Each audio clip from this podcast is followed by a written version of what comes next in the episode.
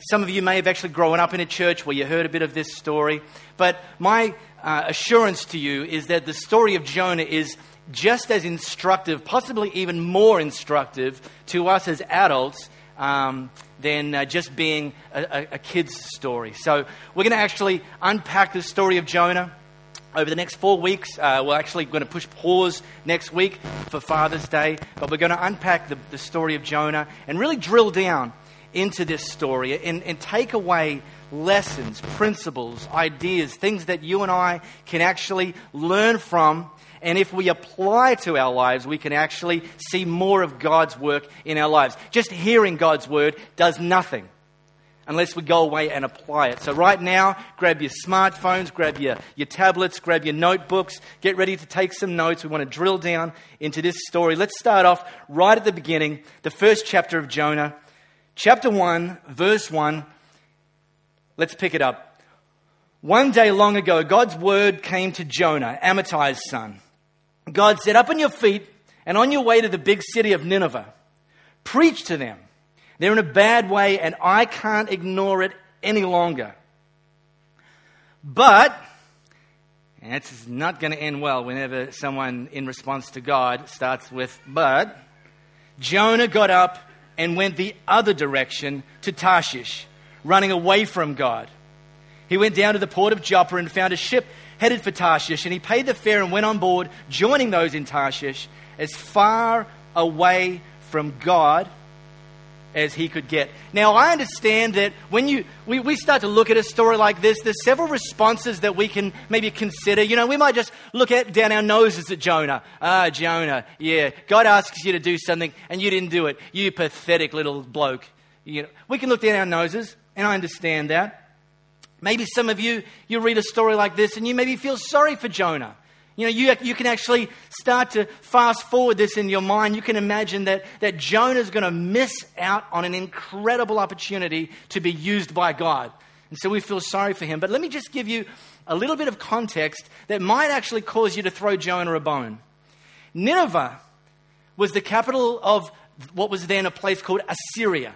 Okay, it doesn't exist any longer, but Assyria at the time were, were the, the, the number one enemies of Jonah's people, the Israelites. And over the course of centuries, the Assyrians had uh, time and again invaded where the Israelites were living, would actually take people by the hundreds captive and take them back into their, their, their town of, or their, their, their, country of Assyria and, and use them as, as captives and as slaves. The Assyrians were brutal, they were barbaric. They invaded whole villages were known to actually commit suicide just on hearing word that the Assyrians were coming to attack them. That, that suicide was a better outcome than suffering at the hands of the Assyrians. This is just a little bit of a, of, a, of a, snapshot of Nineveh and this place. They would skin prisoners alive. They would actually split people's skulls open while the people were still living and breathing. This is where God was calling Jonah to.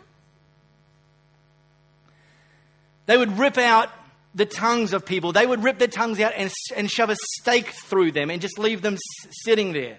This was the place that God was calling Jonah to, to preach to them, to tell them to turn around. You ready to throw Jonah a bone for maybe not being so keen on this idea?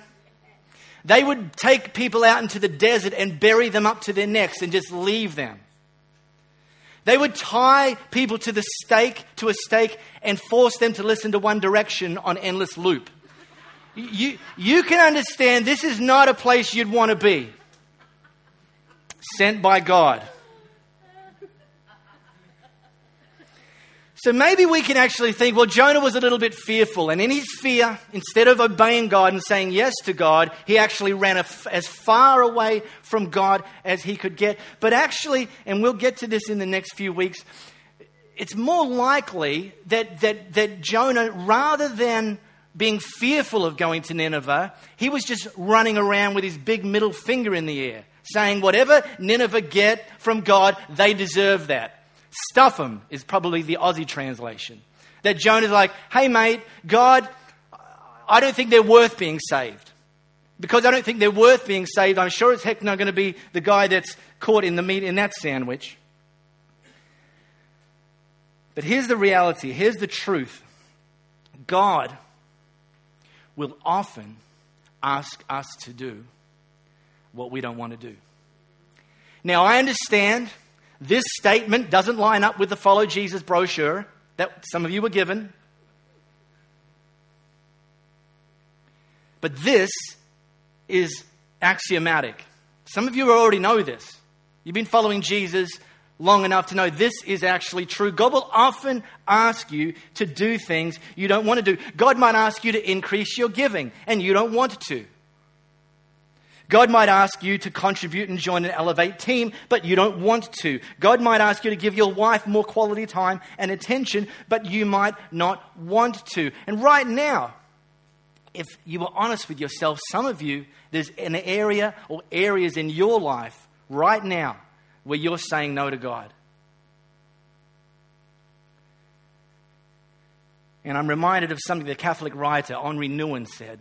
He says it's, more, it's much easier to be God than to trust God.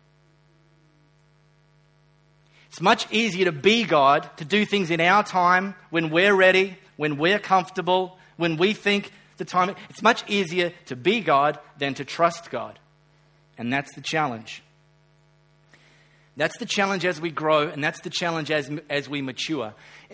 For many, many uh, you know, years, and, and maybe some of you have held this conception that, that maturity, a sign of someone's Christian maturity, is, is how much of the Bible they know. Or, or, how long they've been part of a church. But you know, I really like the way Erwin McManus puts it. He actually defines maturity as lag time lag time, the time between when God asks you to do something and when you say yes.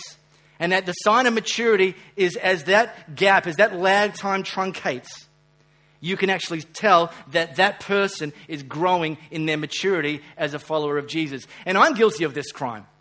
Nearly 20 years ago, God, I, I know, I know, I know that God was calling me to quit my job and go to Bible college. I knew it. I was even telling people. And then I would finish the sentence with, but I'm not going to do it.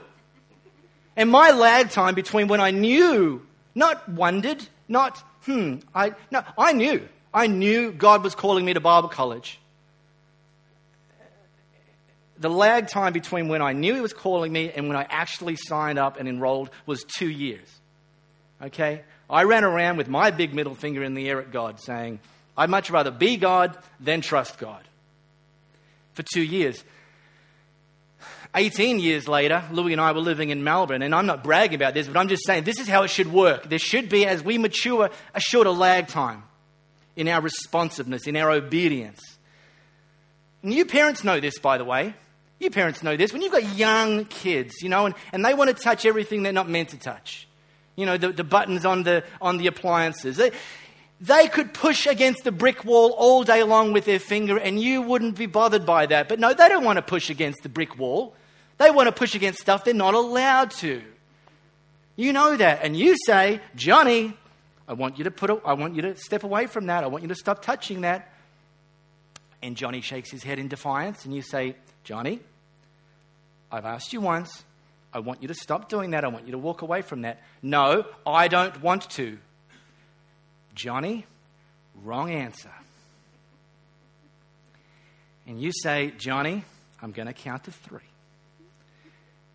Now, the one, two, three is not the lag. The lag time was right when this conversation began, when you first caught Johnny doing the wrong thing. And, and, and young kids, they're growing in this. They're growing in this thing of obedience. But if little two year old Johnny is still doing that. Now, now I'm going to just uh, gloss over teenagehood because that's just a whole other species right there. But let's just say maybe up to about the age of 9, 10, or 11, if little Johnny is still got the same amount of lag time with obedience, then we can actually suppose that, that he's not maturing. And that's true of us. For me, two years for not going to Bible college, Louis and I were living in Melbourne about uh, four years ago, and we felt God call us back to Perth, and we said yes that very day.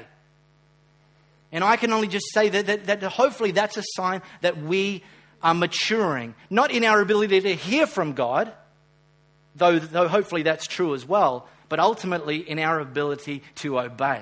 That that lag time is truncated. So, what is it in your life right now that God is asking you to do or has asked you to do, and you're too busy playing God and not trusting God? You're saying no when He simply wants a yes. Yes, I will. Yes, I'll trust you. Because God will often ask you to do things you don't want. And here's the thing picking up the, the, the, example from Jonah's story, when you don't want to do what God wants you to do, you can always find a boat going in the other direction. You can always find someone to agree with you, join your lack of faith club.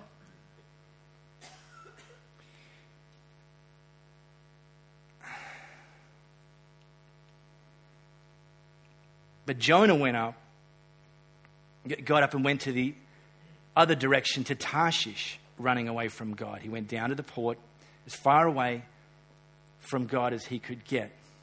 Now, there's a whole lot of things I don't understand about God. One of them is I don't understand why God actually gives us so much freedom to choose. You know, I think if I was God, I'd be a bit more of a benevolent dictator kind of uh, approach, but he doesn't. He, he asks stuff of us, and he asks stuff of us that wasn't in the Follow Me Jesus brochure, but he leaves the decision of whether we'll say yes or no, whether we'll obey or not. He leaves that entirely up to us. Not mostly up to, he leaves it entirely up to us. That's a head scratcher for me, but, it, but it's the reality. And so we have, when God asks us to do something, we stand at the point of decision. Now, look, I want to show you something, a little bit of a, of a concept. Those of you like me who are visual people, let's throw the next slide up. This, this is what some of us mistakenly think that the obedience pathway looks like. That, that God asks us to do something at a particular point in time in a particular sphere of our lives. And we think that, well, we know that we have the choice to obey or disobey. That's universal, that's true.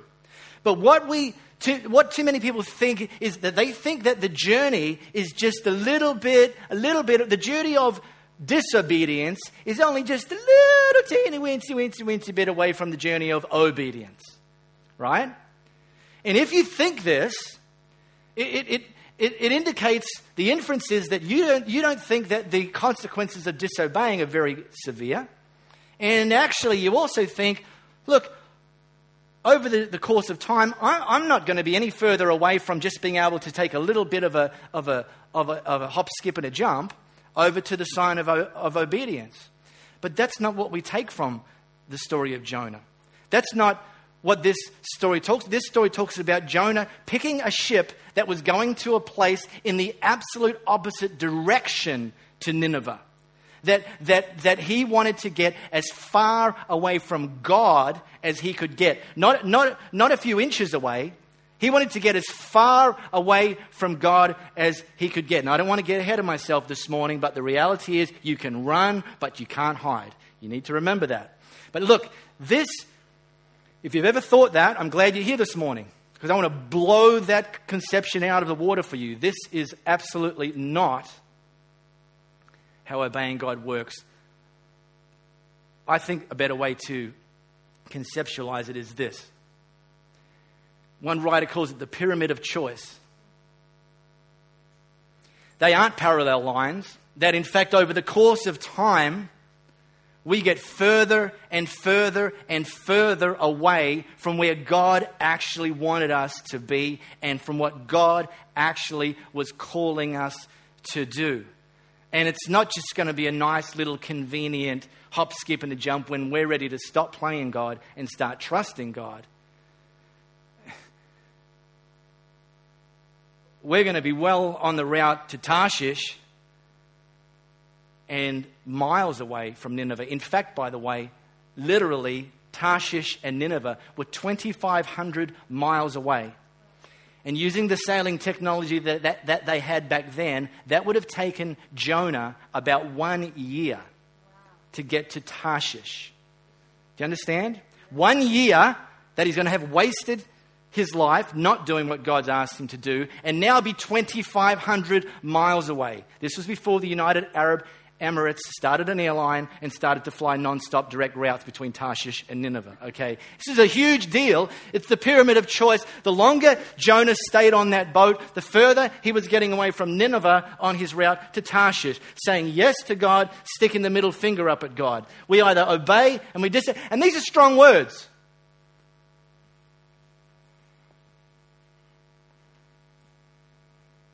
Not very PC.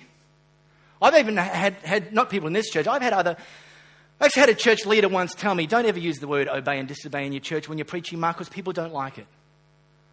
I'm like, what do I care? This is God. You know, I don't, when this is in play school. This is flipping eternity at stake, mate. When God asks you to do something, my job's to stand up and say, people, we need to say yes. You say no, that's between you and God. The consequences are on you. But if I'm encouraging you to say no, it's on me, and I'm not going to wear that. Obey and disobey. Big, strong Bible words. About two years ago, uh, I heard a fr- about a friend of mine, and I'd lost a bit of touch with him. I heard about a friend of mine who was leading a church, leading a great church, great church. Church was exploding, people everywhere. Uh, they were actually starting to now uh, add uh, additional locations to, uh, to their city to really build their influence and just, just going gangbusters. And this, this was actually a relatively young guy, and, and he was one of those kind of all stars too. He could flip and preach, and he could lead worship, and just like, you know, sort of guy that makes you sick. And, um, and I lost a bit of contact with him, and then, and then I heard just uh, one day, I heard that, that, that, that he'd had an affair uh, with a girl in his church and he'd actually got her pregnant. And, you know, you can imagine things got a bit complicated. And he had to resign and, from his role leading the church and so on. And I think, I mean, that news just stopped me in my tracks. I'm sure you can imagine.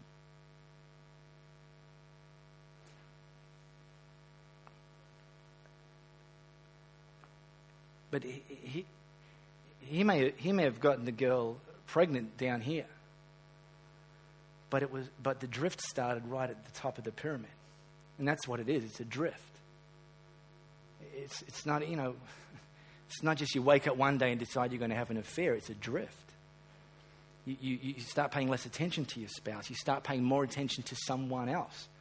That's why interoffice romances are unfortunately so prevalent these days because some people spend more time with their colleagues than they do with their spouse. But it's a drift. They don't just turn up at work one day and decide they're going to sleep with a colleague. This, this stuff percolates. It's a drift. And, and, and, and, and you get to this point and you think, and it, and it might not be about affairs. You know, it, it may be about the quality of your marriage. Maybe God's asked you to do something, spend more time with your spouse, and you're not, and you're drifting away from the intimacy that God would have. Maybe it's something to do with your finances. Maybe it's something to do with serving. Maybe whatever it is. And it could even be a few things that God's calling you to do. And you've actually been disobeying Him.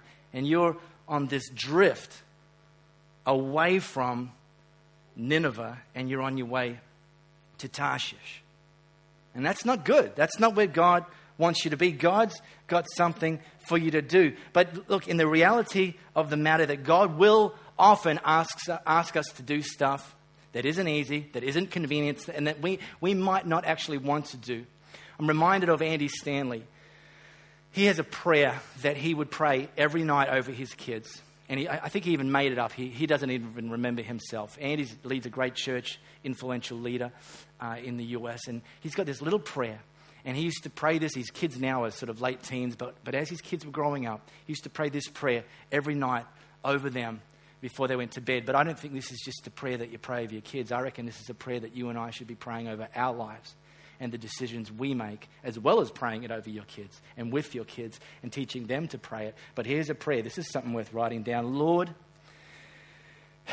give me the wisdom to know what's right and the courage to do what's right, even when it's hard. And you might change the words give me the wisdom to know what you're calling me to do and the courage to do what you're calling me to do, even when it's hard. But God is going to ask us to do things that aren't always easy. We can always find a boat going in the other direction. And some of us have been drifting for years. And you might be sitting here this morning, right now, feeling a little bit squeamish, a little bit uncomfortable, thinking, oh, flipping heck, I've, I'm drifted miles away. You know, I'm halfway to Tarshish when God had been calling me to Nineveh. All, guys, for you, I'm glad you're here. There is some good news for you. The Story of Jonah continues, but God sent a huge storm at sea. The waves were towering. The ship was about to break into pieces, and the sailors were terrified. Now, I've said this before. Whenever you're on a plane and there's a bit of turbulence, don't panic. Just look at the, at the stewards and stewardesses. If they're panicking, panic. Otherwise, chill. When experienced sailors are terrified for their life, there's a pretty good chance that you should be too. And so what happened is these sailors who were terrified, and I'll just fast forward a little bit through the story. You can read it for yourself, and I hope you will. They, they, the crew got together and they actually prayed to their gods, not to the God that, that um, Jonah served, the God that we serve. They prayed to their gods, and hey, guess what? Nothing changed. Nothing happened. The storms kept coming. So they, so they did a little bit of a, a rock, paper, scissors kind of thing. They, they called it drawing straws, but we would do a, a rock, paper, scissors. Did rock, paper, scissors, and whoever lost, and I'm not going to explain the complexity of rock, paper, scissors here this morning. Uh, time doesn't permit, but uh, there's an app for that. But um, there is actually. Uh, anyway, um, they did a little bit of rock, paper, scissors. To, to, and, and whoever lost, the idea, this is how they, they rationalized it, and, and I don't suggest this is how you kind of solve all of the world's crises. But they, they, they figured that whoever lost the game of rock, paper, scissors w- w- was, the, was the one who was responsible for why these storms were coming. So Jonah lost. I think paper beat rock. And uh, Jonah lost. And so they turned to him and they blamed him. They started grilling him. Confess. Why this disaster? What's your work? Where do you come from? What country? What family? And he told them, I'm a Hebrew. I worship God, the God of heaven, whom he made the sea and the land. Whoops. At that, the men were frightened, really frightened, and said, What on earth have you done? As Jonah talked, the sailors realized that he was running away from God. So Jonah came up with a, a, an answer. Jonah said, Throw me overboard into the sea. Then the storm will stop. It's all my fault. I'm the cause of the storm. Get rid of me, you'll get rid of the storm. So they took Jonah and threw him overboard. Immediately, the sea was quieted down. Can't really blame them, can you? Jonah's idea, after all. The sailors were impressed. No longer terrified by the sea, but in awe of God. And they worshipped God. And they offered a sacrifice and actually made vows. And then God assigned a huge fish, not a whale, a huge fish to swallow Jonah. A whale is a mammal. A huge fish to swallow Jonah. Isn't that right, Baden? Huge fish to swallow Jonah. Fish. If you're ever playing Bible Trivial Pursuit, the answer is fish. Jonah was inside the fish's belly three days and nights. You know, the takeaway from, from, from me for this little part of the story is your greatest nightmare might actually be exactly what you need. I said before, you can run, but you can't hide. One of the, one of the, the, the, the, the, phrases or the expressions that, that's often over, over centuries actually been used to describe God is he's been referred to as the hound of heaven. This metaphor to a, to a dog, but a hunting dog. A dog that hunts after you and me, a dog that pursues us relentlessly, that has, a, a, a has our scent and is on us and is going to keep after us and keep pursuing us. First of all, to establish a relationship with us, what we would call salvation, churchy word.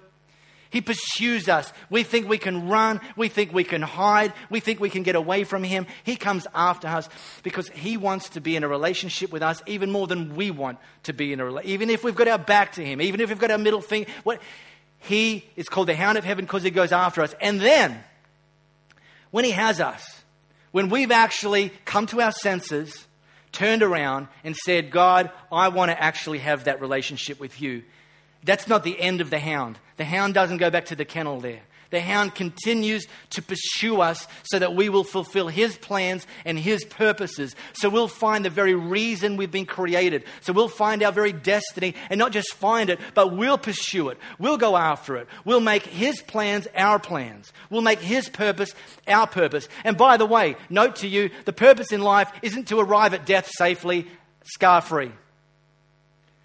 Our purpose in life is to do God's purpose for our life. And Jonah wasn't doing that. Some of you aren't doing that.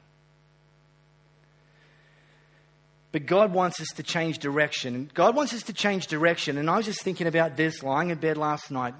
And this is just the phrase that, that, that, that came to me. God sometimes causes storms or, or let, me, let me put it in 21st century speak. God sometimes stages an intervention to get our attention so that we'll change our direction. Did you hear that? Some of you will have a far more fulfilling life if you write that down. God sometimes causes an intervention to get our attention so that we will change our direction. Or, by the way, God doesn't always cause the intervention, but God sometimes will allow an intervention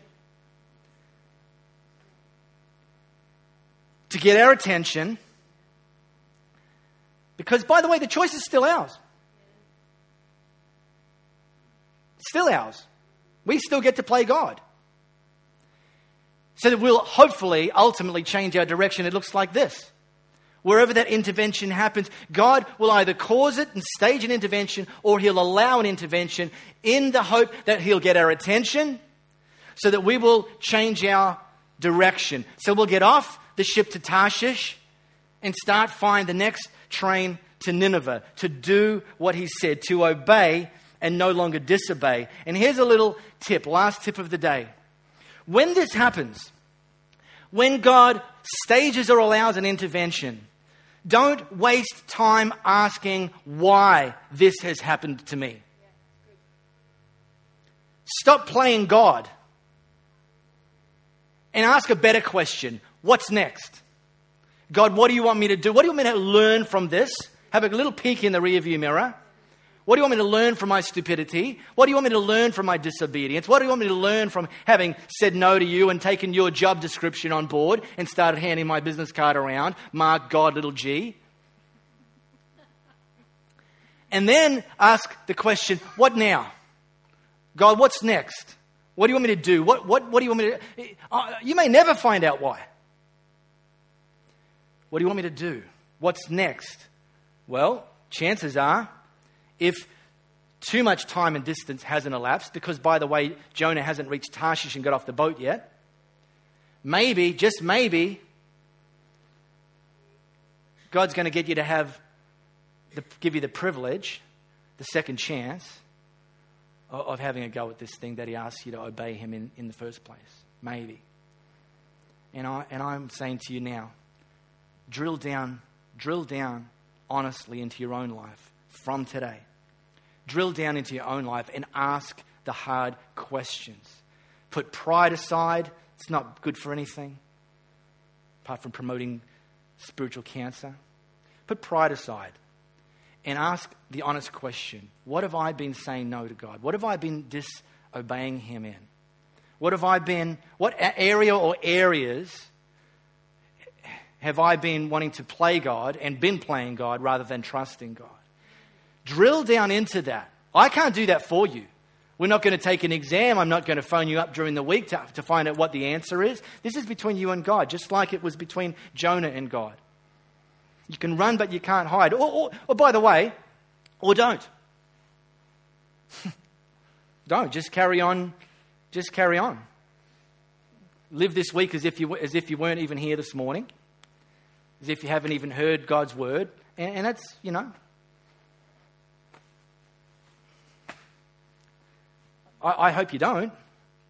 I mean, I, I, love you guys, and I hope you don't. I, I, want you to, to find God's plan and purpose and, and live that and fulfill that. So I hope you don't. But it's, it's, it's up to us. It's the choice is ours. Again, if I was God, it's not how I'd have set it up. I wouldn't have let you left the building until you've given me an answer to that question. Where are you disobeying me? So give that some thought. I, I think fewer things are actually more important Fewer things are actually more important. Fewer questions are more important. God, where am I disobeying you? I actually want to do your will. I actually want to fulfill your plans and your purpose in and through my life. Even if you've got a blind spot, ask God to reveal it to you.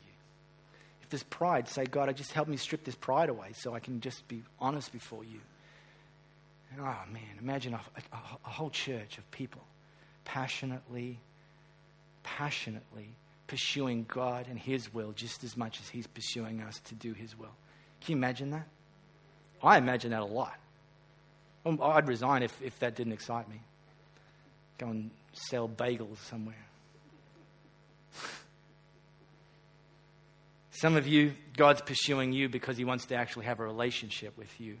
And uh, you either weren't, aren't aware of that, or maybe you're aware of that and you've been just running from Him. You've never actually stopped turn around and let Him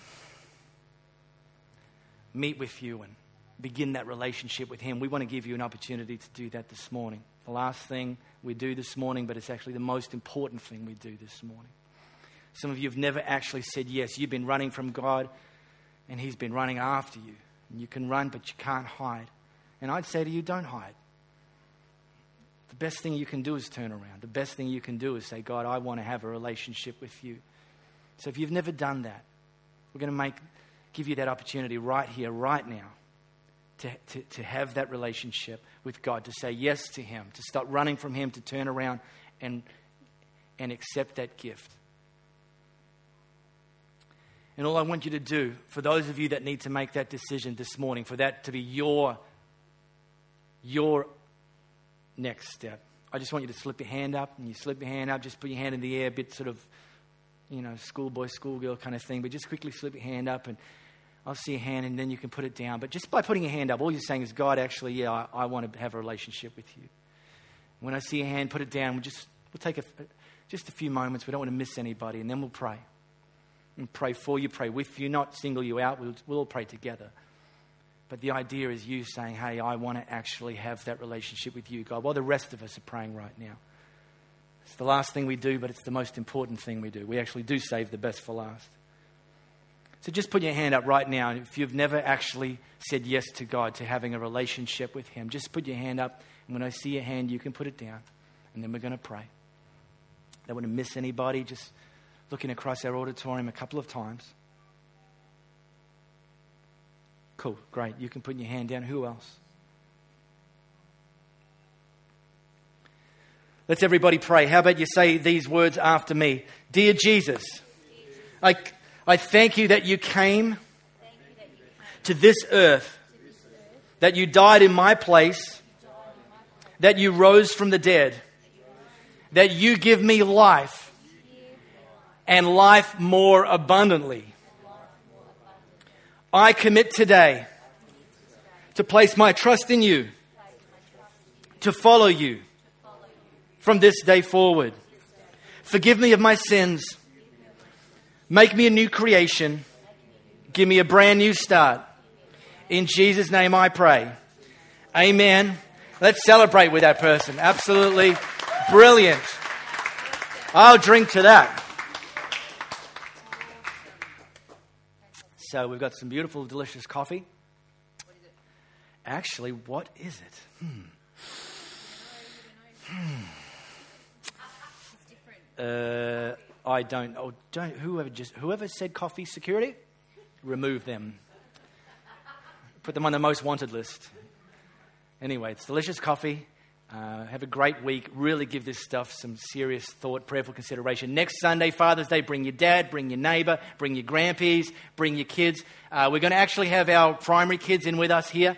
Uh, in our uh, live experience as well, because we've got uh, Army Regime hip hop from New York, and we want to see them get a little bit groove-matic. So get them to bring their friends as well, and uh, just going to have a really, really, really great celebration. Fathers get it tough in our society. Some of them deserve it, but most of them don't. We're going to pump fathers' tires. We're going to lift up the value and the role of fatherhood next week. And uh, so come and bring your dad, and we're going to remind him that he's a hero.